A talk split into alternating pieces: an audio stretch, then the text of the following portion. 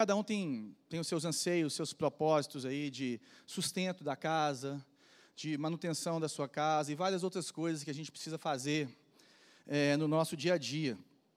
Só que muitas vezes nós perdemos o foco do que é mais importante. Muitas vezes a correria, muitas vezes as necessidades, elas nos tiram os olhos do que é mais importante. E nós deixamos de sermos pessoais nos nossos relacionamentos e passamos a ser fúteis, rasos, superficiais. Então você quer uma família abençoada, mas você é raso nos relacionamentos com seus filhos. Você é raso nos relacionamentos com seus pais. Você é raso ou fútil no relacionamento com a sua esposa. Você quer ver uma pessoa sendo abençoada pelo Senhor. Você ora por aquela pessoa, mas você não consegue parar para ouvir aquela pessoa. Nós continuamos sendo rasos. E essa cultura de hoje, pós-moderna, essa cultura corrida do Instagram, do, do, do, Facebook, do Twitter e do WhatsApp, sabe, de muita conexão, hiperconectados, ela faz isso. Ela nos dá uma falsa impressão de que nós estamos conectados, mas nós estamos sendo cada dia mais impessoais. E é interessante que na vida de Jesus, isso aconteceu também. Se você abrir sua Bíblia aí em Lucas, no capítulo 19. Jesus estava indo para Jerusalém. E ele passa por Jericó. Jesus estava indo cumprir o seu propósito. Jesus estava indo para consumar aquilo que a gente precisava de receber ali através da cruz. E ele passa por Jericó. No versículo 1, até o 10 está escrito o seguinte: Entrando em Jericó, atravessava Jesus a cidade. Eis que um homem chamado Zaqueu, maioral dos publicanos e rico, procurava ver quem era Jesus, mas não podia por causa da multidão, por ser ele de pequena estatura. Então, correndo adiante, subiu um sicômoro, e a fim de vê-lo, porque ali havia de passar. Quando Jesus chegou àquele lugar, olhando para cima, disse-lhe: Zaqueu, desce depressa, pois me convém ficar hoje em tua casa. Ele desceu a toda pressa e o recebeu com alegria. Todos os que viram isso murmuravam, dizendo que ele se hospedara com um homem pecador. Entre mentes, Zaqueu se levantou e disse ao Senhor: Senhor, resolvo dar aos pobres a metade dos meus bens. E se em alguma coisa tenho defraudado alguém, restituo quatro vezes mais. Então Jesus lhe disse: Hoje houve salvação nessa casa, pois que também este é filho de Abraão, porque o filho do homem veio para buscar e salvar o perdido. Vamos orar. Senhor, eis aqui a tua palavra, viva, rica. Que o Senhor possa realmente falar, Pai, aos nossos corações nessa manhã. Edificar as nossas vidas, as nossas famílias, Senhor e transformar-nos, Pai, através da verdade que está revelada aqui. Que o Teu Espírito Santo, Pai, possa nos conduzir, Pai, para que possamos realmente, Pai, ouvirmos a Tua voz nessa manhã. Tem misericórdia da minha vida, Senhor, e que seja o Senhor e não eu aqui, Senhor, em nome de Jesus. Amém. Então o texto começa falando que Jesus entra em Jericó, indo para Jerusalém né, ele atravessava essa cidade. Jesus não ia se hospedar naquela cidade. E quando eu comecei falando do dia a dia, dessas situações todas nas nossas vidas, isso acontece aqui com Jesus também. Jesus, bem possivelmente, não planejava parar em Jericó. Bem possivelmente, ele tinha, ele estava olhando para aquilo que ele precisava de fazer, que era ir para Jerusalém, era ir para a cruz.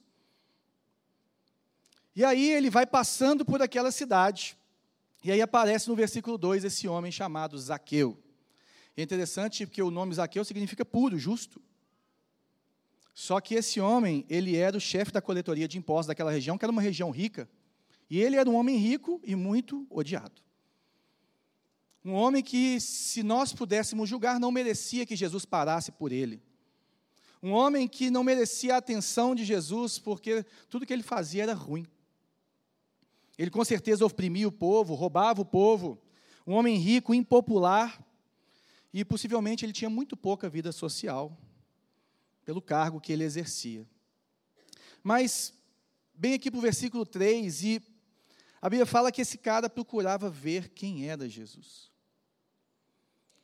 E quantas vezes nós, ou já estivemos nessa posição, ou conhecemos alguém que está nessa posição que deseja saber quem é Jesus. Só que nós olhamos para aquelas pessoas e falamos: esse aí não dá. Esse não merece a graça. Esse não merece que eu pare por ele.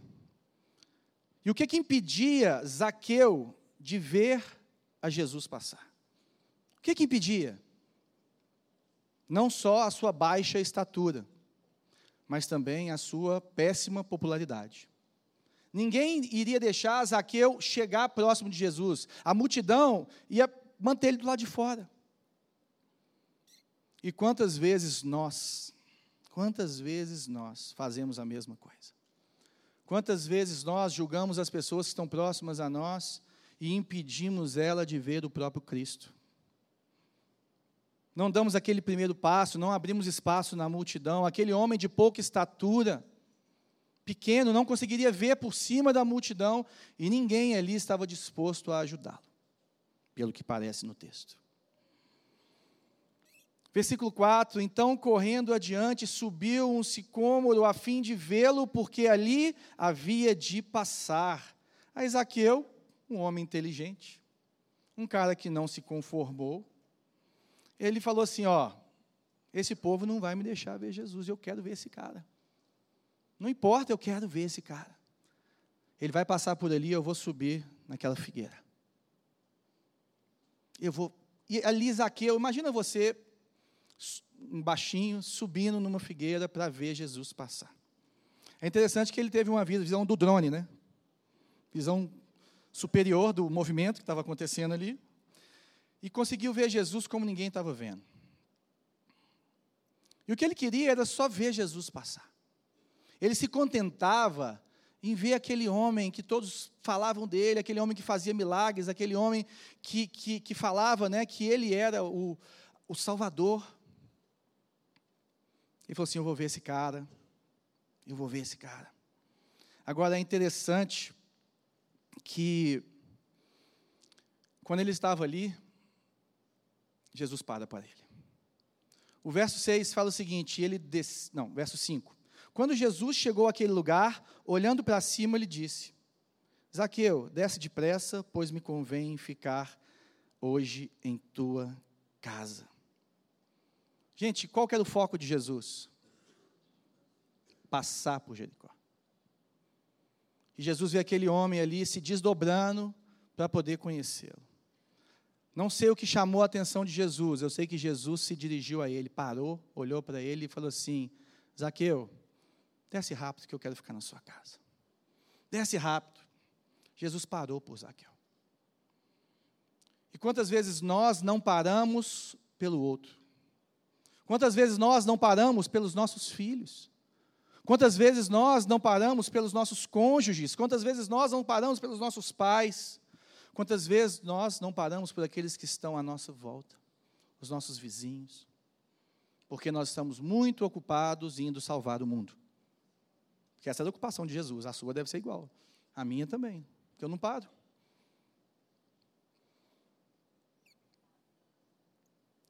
Jesus viu que parar ali para ficar com Zaqueu fazia parte da missão divina dele.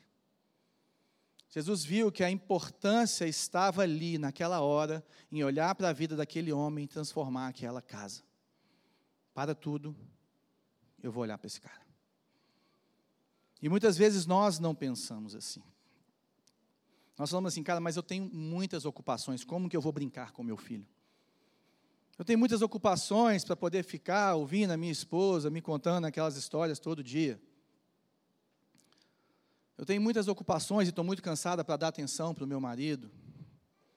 Eu tenho muitas ocupações para poder parar na casa daquela minha vizinha e conversar com ela e tomar um chazinho com ela conhecê-la pessoalmente, saber o nome dela. Que dá oportunidade para Jesus entrar naquela casa. Porque eu estou muito ocupado. Porque eu estou indo salvar o mundo. Quem Jesus viu em Zaqueu? Quem Jesus viu em Zaqueu? Porque vocês sabem, e eu sei a fama de Zaqueu.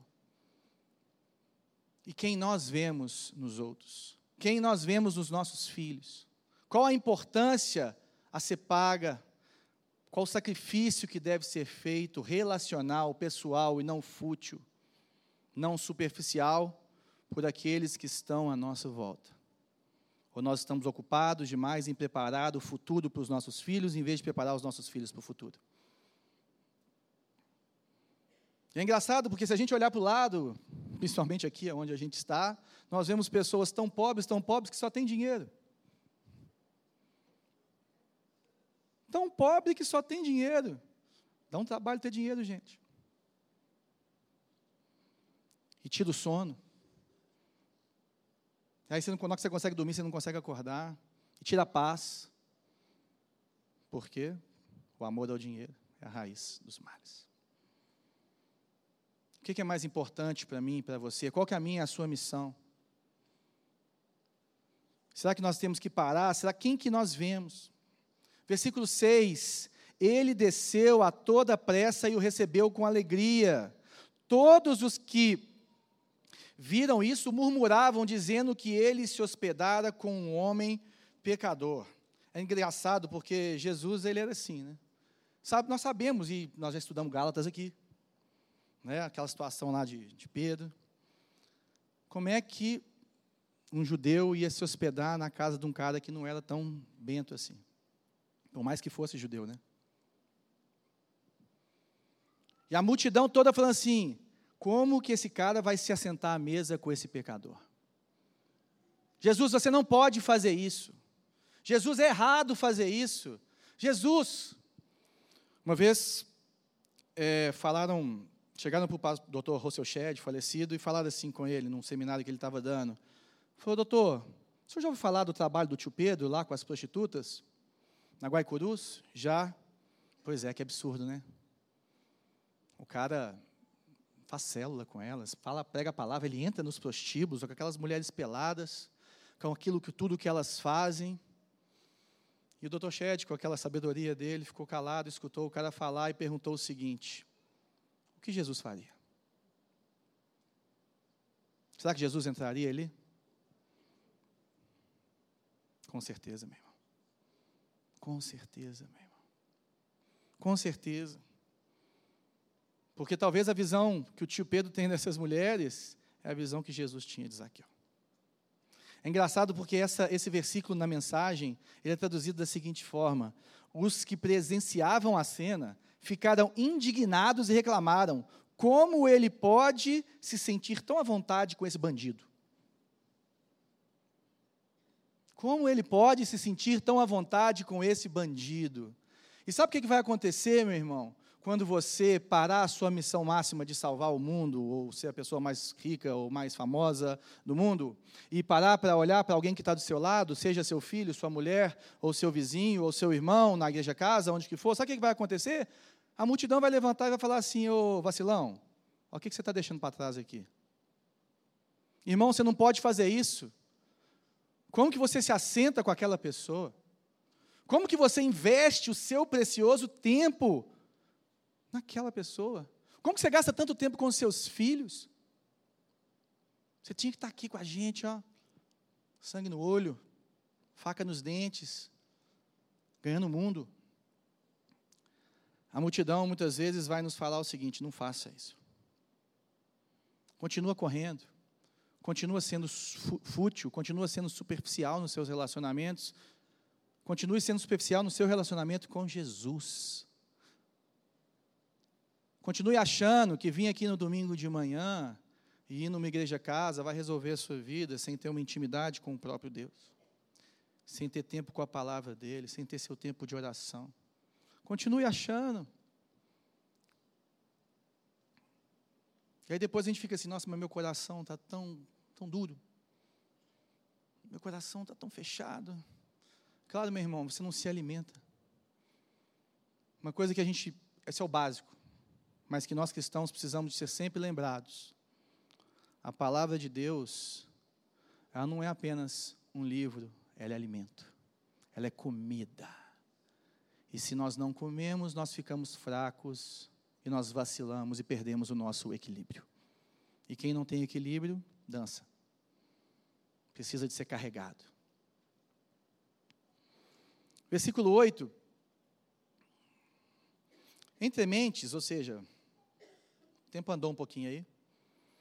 Zaqueu se levantou e disse ao Senhor: Senhor, resolvo dar aos pobres a metade dos meus bens.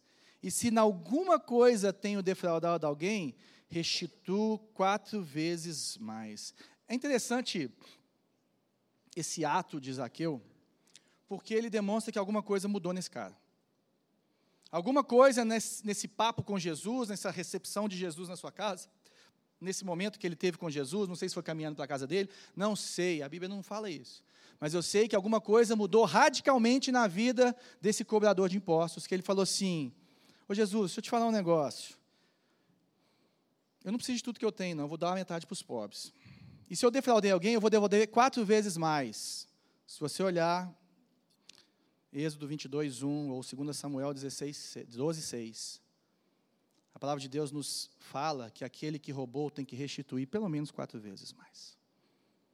Esse cara começou a voltar para aquilo que ele nasceu para ser. Esse cara sabia, conhecia a lei. Ele falou assim: Jesus, eu quero mudar. Jesus, eu quero refazer a minha história. Jesus, eu quero limpar o meu currículo. Tem um avivamento que aconteceu, acho que na Coreia, há uns anos atrás, em que as pessoas iam se convertendo e elas se voltavam para aquelas pessoas que trabalhavam antes, comerciantes, donos de casa, sei lá, e falava assim: Eu queria te pedir perdão. Mas por que você queria me pedir perdão? Tem dois anos que você não trabalha aqui porque eu te roubei aquela vez tal, desse jeito. Porque eu trabalhei desse jeito para você e não era correto. Essas pessoas se arrependeram de verdade. Isso é avivamento, meu irmão. Avivamento é quando nós, crentes, começamos a nos arrepender das nossas obras. E começamos a entender que nós precisamos do Senhor e que só reunião em reunião, reunião em reunião não resolve. Que nós precisamos de um relacionamento com o Pai e que nós precisamos de olhar para o outro como um olhar diferente. E aí Jesus, após essa maravilhosa declaração de, de Zaqueu, ele fala assim, então Jesus lhe disse, hoje houve salvação nessa casa, pois que também este é filho de Abraão. E é interessante porque Jesus podia ter declarado isso antes. Em algum momento que esse cara já tinha crido que ele era o Cristo, Será que Jesus aqui, quando ele faz essa declaração, ele está falando apenas da salvação eterna? Será que Jesus aqui ele está falando só daquele passaporte que nós temos, ou daquela certeza que nós temos, ou daquele nome nosso escrito no livro da vida, de que quando nós formos julgados, cada um pelas suas obras, nós não vamos sermos julgados pelas nossas obras, porque o nosso nome está no livro da vida?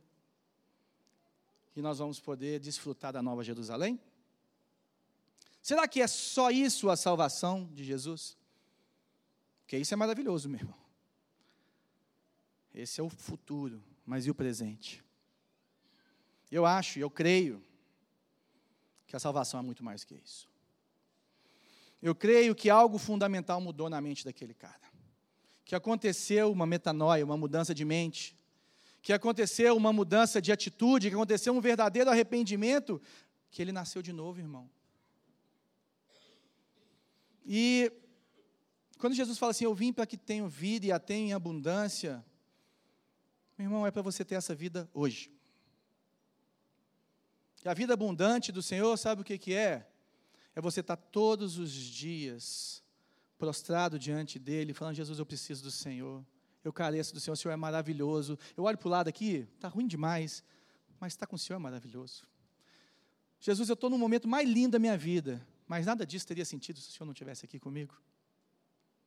Sabe o que que eu vejo aqui? Que nós precisamos de mudarmos as nossas vidas. Que a salvação, quando entra numa casa, quando entra na minha vida, quando entra na sua vida, tem que trazer mudança de atitude. Tem que trazer mudança de, de, de, de de coração, de dentro para fora, ela precisa transformar. E nós precisamos de continuar caminhando. Ah, mas eu já sei disso, João. Já, olha como é que eu era, mas olha como é que você está hoje, irmão. Olha como é que eu estou hoje. Eu preciso de Jesus, irmão. Eu preciso do Cristo vivo transformando a minha vida. E essa declaração de Jesus, ela vem num momento muito oportuno para nós, igreja, para que nós possamos voltar e entender que nós precisamos de olhar para a cruz e mudarmos as nossas vidas. Olhar para o próximo, olhar para o outro, olhar para o filho. E voltar a entender, Senhor, o que, o Senhor espera de mim? Senhor, para que, eu estou trabalhando naquele lugar? Por que o Senhor me deu esse poder de estar aqui? Senhor, por que, que eu sou síndico do meu prédio? Senhor, por que, que essa pessoa trabalha comigo? Por que, que eu trabalho para essa pessoa? Qual é o meu papel aqui? Senhor, eu quero agradar-te. Eu quero viver para o Senhor. Eu quero pedir perdão para aquelas pessoas que eu lesei. Eu quero dar a cara a tapa, sabe por quê? Porque a minha dignidade ficou na cruz. Eu preciso do Senhor. E a salvação ela precisa mudar três coisas em nós. A primeira delas é a nossa identidade. Como nós vemos e como nós agimos. E tem que existir uma mudança de olhar. Zaqueu olhava para o outro como alguém que ele podia tomar alguma coisa, como alguém que ele podia receber alguma coisa. Ele olhava para quem estava à volta dele como para poder resolver algo que estava nele. Depois que ele encontrou com Jesus, ele começa a olhar para as pessoas como pessoas que precisam da graça de Deus. Como pessoas que podem ser abençoadas com os recursos que ele tem. Como pessoas que podem ser abençoadas pela vida dele. Como que você olha para as pessoas? Porque a minha e a sua identidade tem que ser restaurada. E isso é o reset de Deus para restaurar o plano dele para mim e para a sua vida. A salvação entrou nessa casa. Esse cara é filho de Abraão. Jesus olha para Zaqueu de uma forma diferente. Ele olha para Zaqueu de uma forma que comunicasse valor.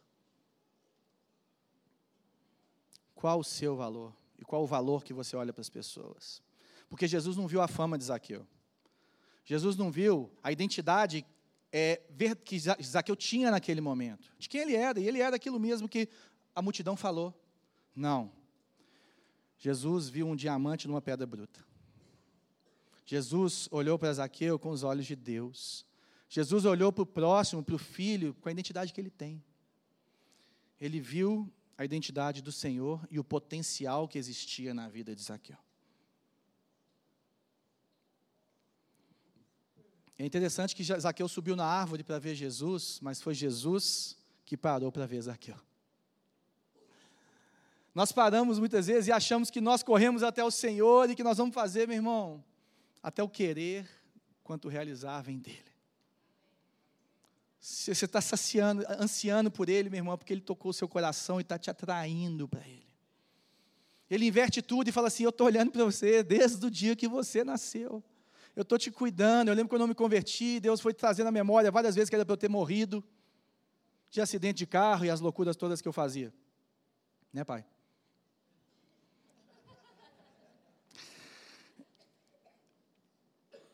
Jesus olhou para ele.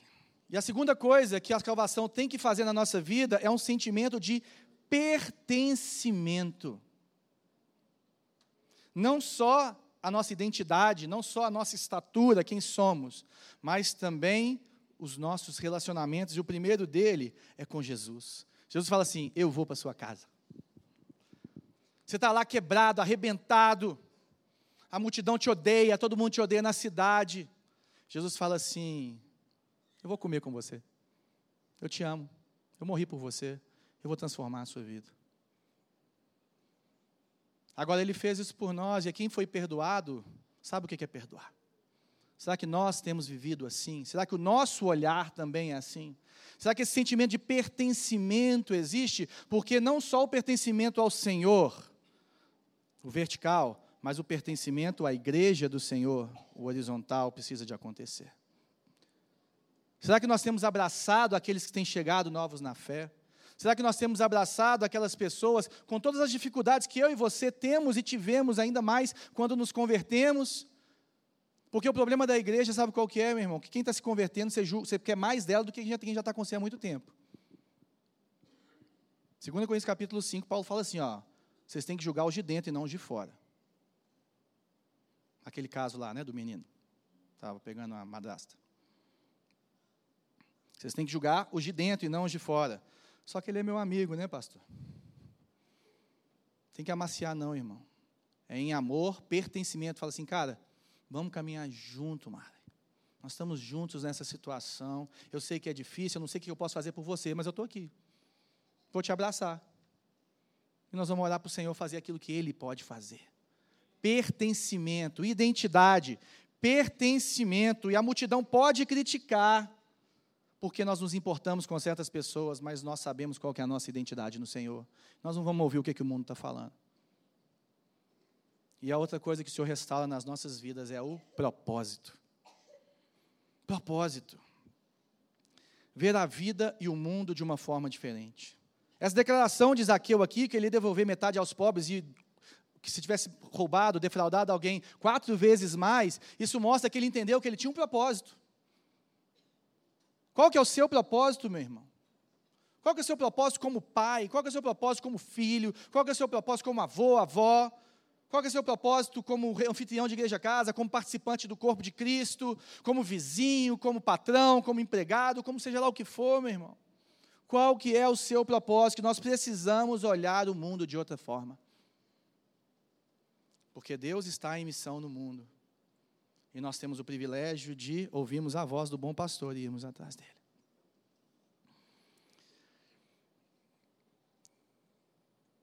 Sabe o que acontece com Zaqueu? Os olhos dele são curados. Como assim, João? Ele não era cego? Não, não é isso. As pessoas não são mais para ser exploradas mas elas têm necessidades e ele tinha uma dívida moral com elas. Eu lembro que quando eu me converti, depois de um tempo, estava casado já com a Bela, e o Senhor colocou no meu coração que tinha duas ex-namoradas minhas que eu tinha que pedir perdão para elas.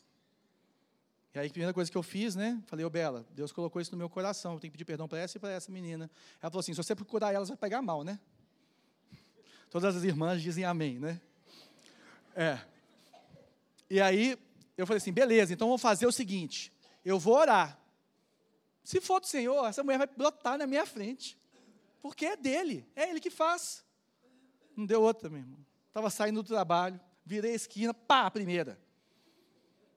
Fui lá e falei, tudo bem? Tudo bem. Sabe quando ela já passa correndo? Não sabe como é que é, né? Gato escaldado, já apanhou muito. Tudo bem? Não, não, não, peraí que eu quero falar com você. Eu queria te pedir perdão por tudo que eu fiz com você. Você não merecia, me perdoa. Ela, ah, tudo bem, tudo bem, foi embora. Alguns anos depois, uma irmã de um outro ministério que conhece muito ela, eu conheço ela também, falou assim comigo: Sabe o que aconteceu naquele dia, João? Eu falei: Não sei não. Ela estava enrolada num namoro, queria casar, não, não saía nada. E aquela noite ela chorou muito. E parece que Deus mudou alguma coisa na vida dela. Em três meses ela estava noiva, casou, já tem filho hoje. Estou falando que é assim que vai acontecer, não, viu, irmão? Aconteceu desse jeito. Isso aí é uma coisa que Deus fez. E a outra eu estou lá, né? Bela arquiteta, com a minha tia Sueli, também outra madame. Damos lá no Rio passeando. A Bela não é madame, tá, gente? Porque senão você sabe como é que é, né? É, não é, maravilhosa. Estamos lá e falou, vamos na Casa Cor, para poder ver a Casa Cor do Rio. A gente estava no Rio passeando. Falei, vamos lá. Chega lá, quem é que eu encontro? A outra. É, aí eu falei assim, vem cá, amiguinha, vamos conversar. E pedi perdão para ela.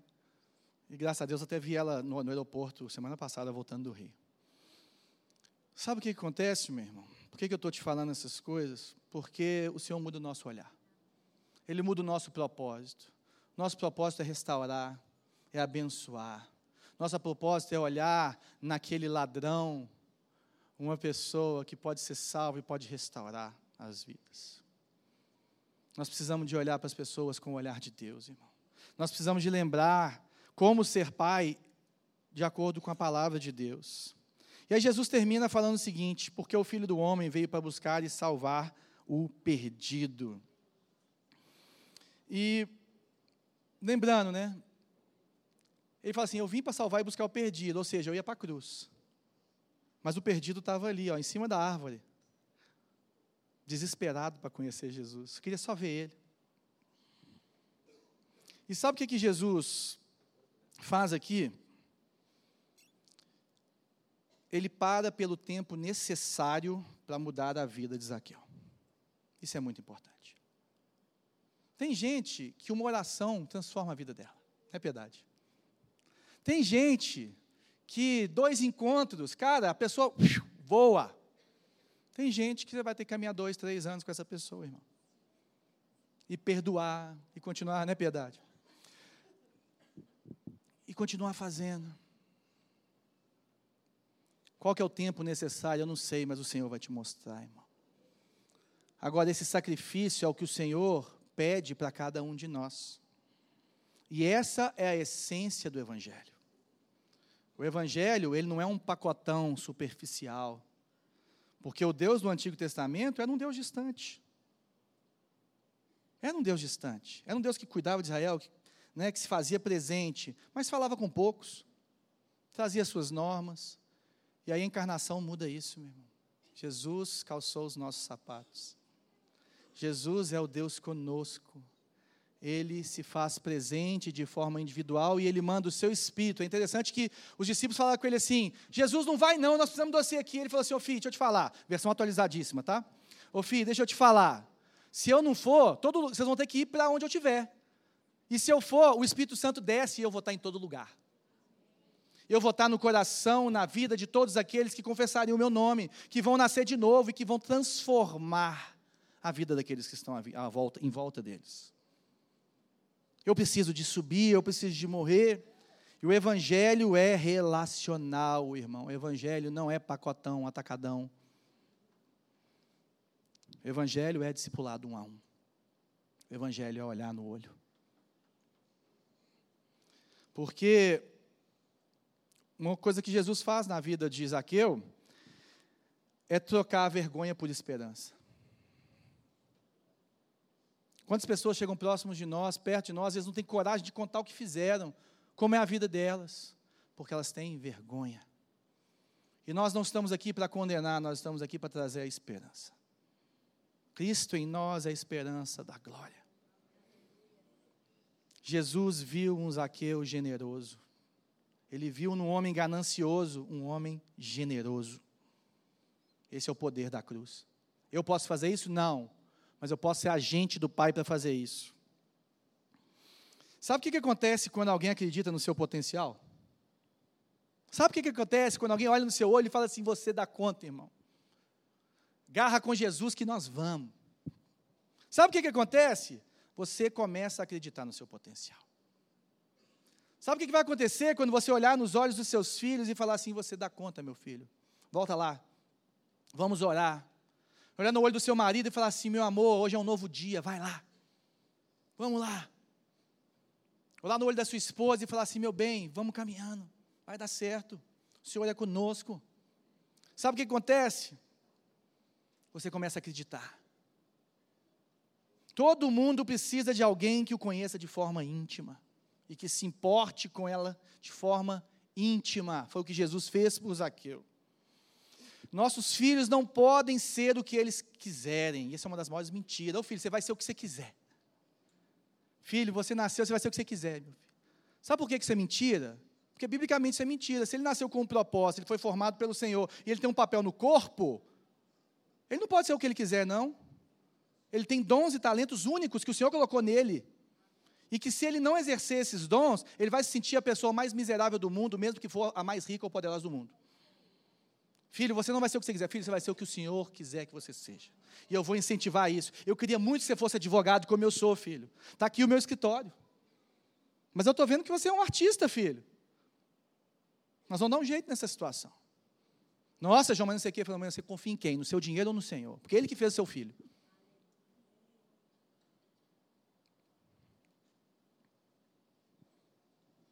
Cinco perguntas que, pode, que nos fazem que nos fazem fazer diferença na vida de alguém de forma intencional. A primeira delas é: Você sabe o meu nome? Quando as pessoas falam assim, e aí, irmão? Eu aqui na igreja eu fico assim, né? Muita gente não, não consigo guardar o nome de todo mundo. Você sabe o meu nome? Sabe porque quando você fala o nome da pessoa, ela já entende que você já sabe quem que é ela, que ela tem uma identidade, que ela é uma pessoa diferente. Né? E ela já começa a falar assim: não, beleza, o João, o João me, me reconhece no meio da multidão. Ele sabe quem eu sou. A segunda, você sabe o que importa para mim? Sabe o que, que eu gosto?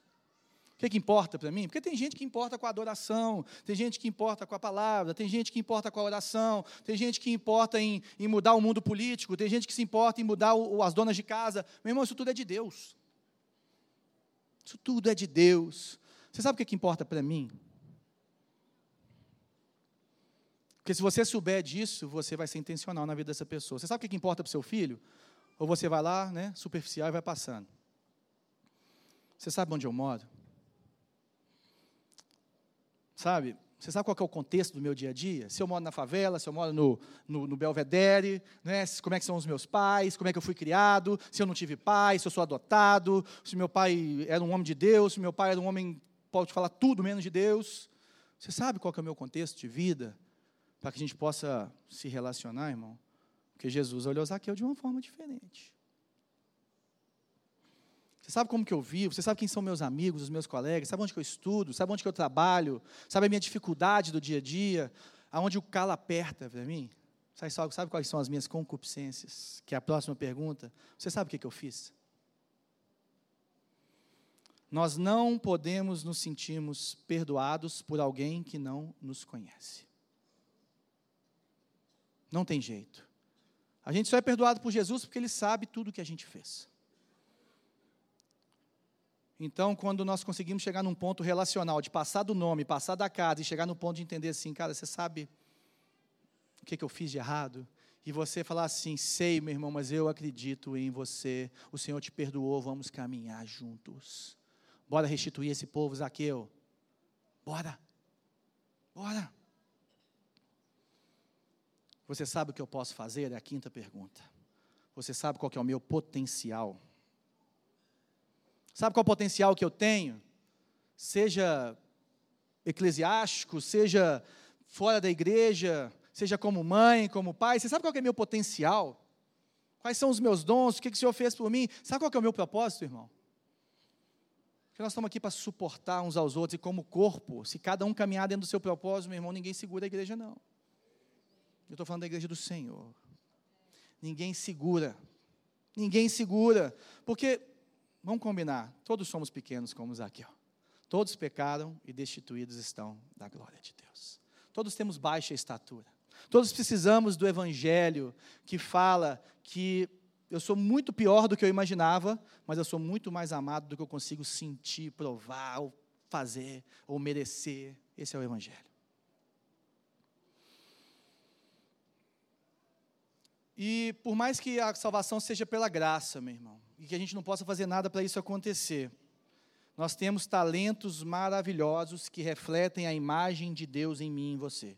Esses dons que nós estamos falando. E muitas vezes nós esquecemos disso. Esquecemos dessa parte de ver o potencial de Deus na vida de cada um. De olhar para o Zaqueu e falar assim, cara, você pode fazer, você pode mudar, a sua família pode mudar, o seu casamento pode mudar, o seu relacionamento com o seu filho pode mudar. Seu relacionamento com o Senhor pode mudar. A sua visão de mundo, a sua visão de igreja pode mudar. O seu trabalho pode mudar. O seu contexto de vida pode mudar. Porque se você crê no Senhor, se você crê na ressurreição, na ação regeneradora do Espírito Santo de Deus, nós, eu e você, temos que ser as pessoas que estão na primeira fila gritando: você pode mudar. Nós temos que ser as pessoas que vão até o Zaqueu e falam assim: cara, desce aqui, vamos trocar uma ideia. Vamos parar para olhar para as pessoas. Vamos parar para transformar a realidade que está à nossa volta. Criança, adolescente, jovem, casais, idosos precisam ouvir dia após dias. Essa não precisa ser a sua história. Zaqueu, essa não precisa ser a sua história. Você pode mudar. Não precisa ficar ouvindo essas vozes que estão chegando para a gente, falando assim: não, você é assim, Zaqueu, pecador, Jesus não pode sentar com você na mesa, não. Cara, você fez isso, você é indigno, você é sujo. Não, não, meu irmão. Você é lavado e remido no sangue do Cordeiro, eis que tudo se fez novo. Vamos parar de olhar para trás e olhar para frente para não virar estátua de sal, meu irmão.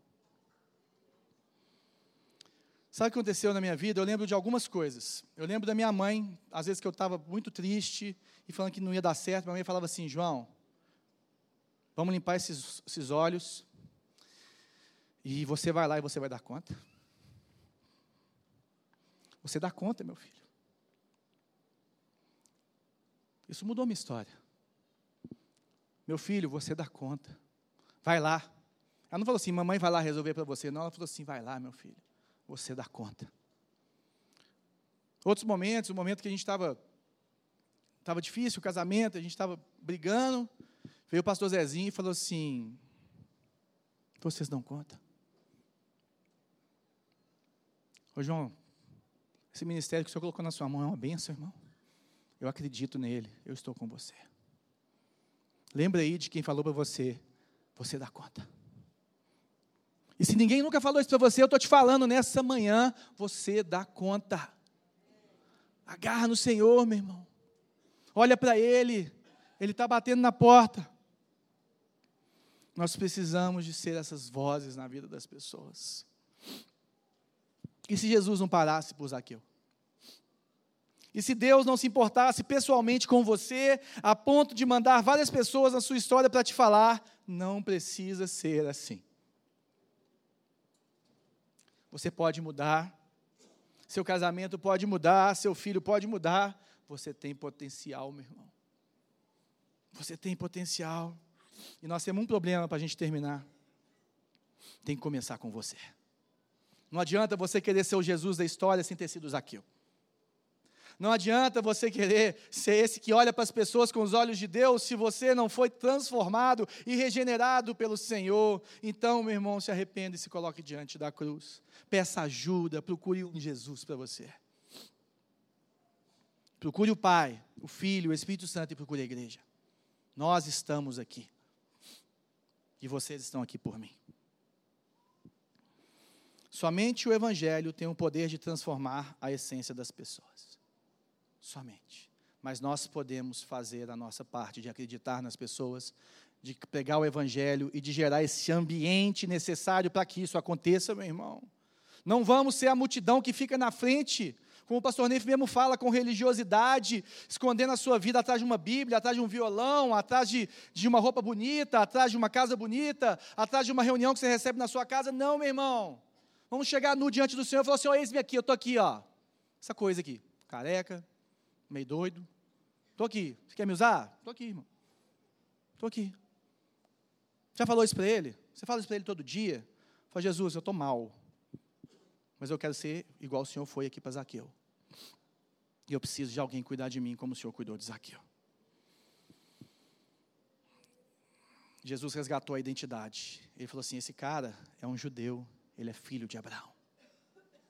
Jesus está te resgatando nessa manhã, falando assim: Eu morri na cruz por você, irmão. Foi um preço muito alto. Eu parei tudo e olhei para você. Olha para mim. Desce aqui. Eu quero ir para sua casa. Vamos levar Jesus para nossa casa nessa manhã. Tá?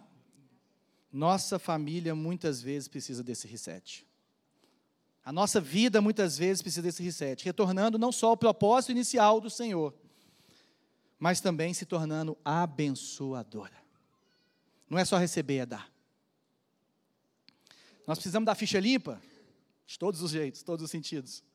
Nós precisamos também de produtividade, meu irmão, de generosidade, de graça, tirando os outros da pobreza. Não só de dinheiro, mas da pobreza de ser uma vida sem o Senhor. Amém?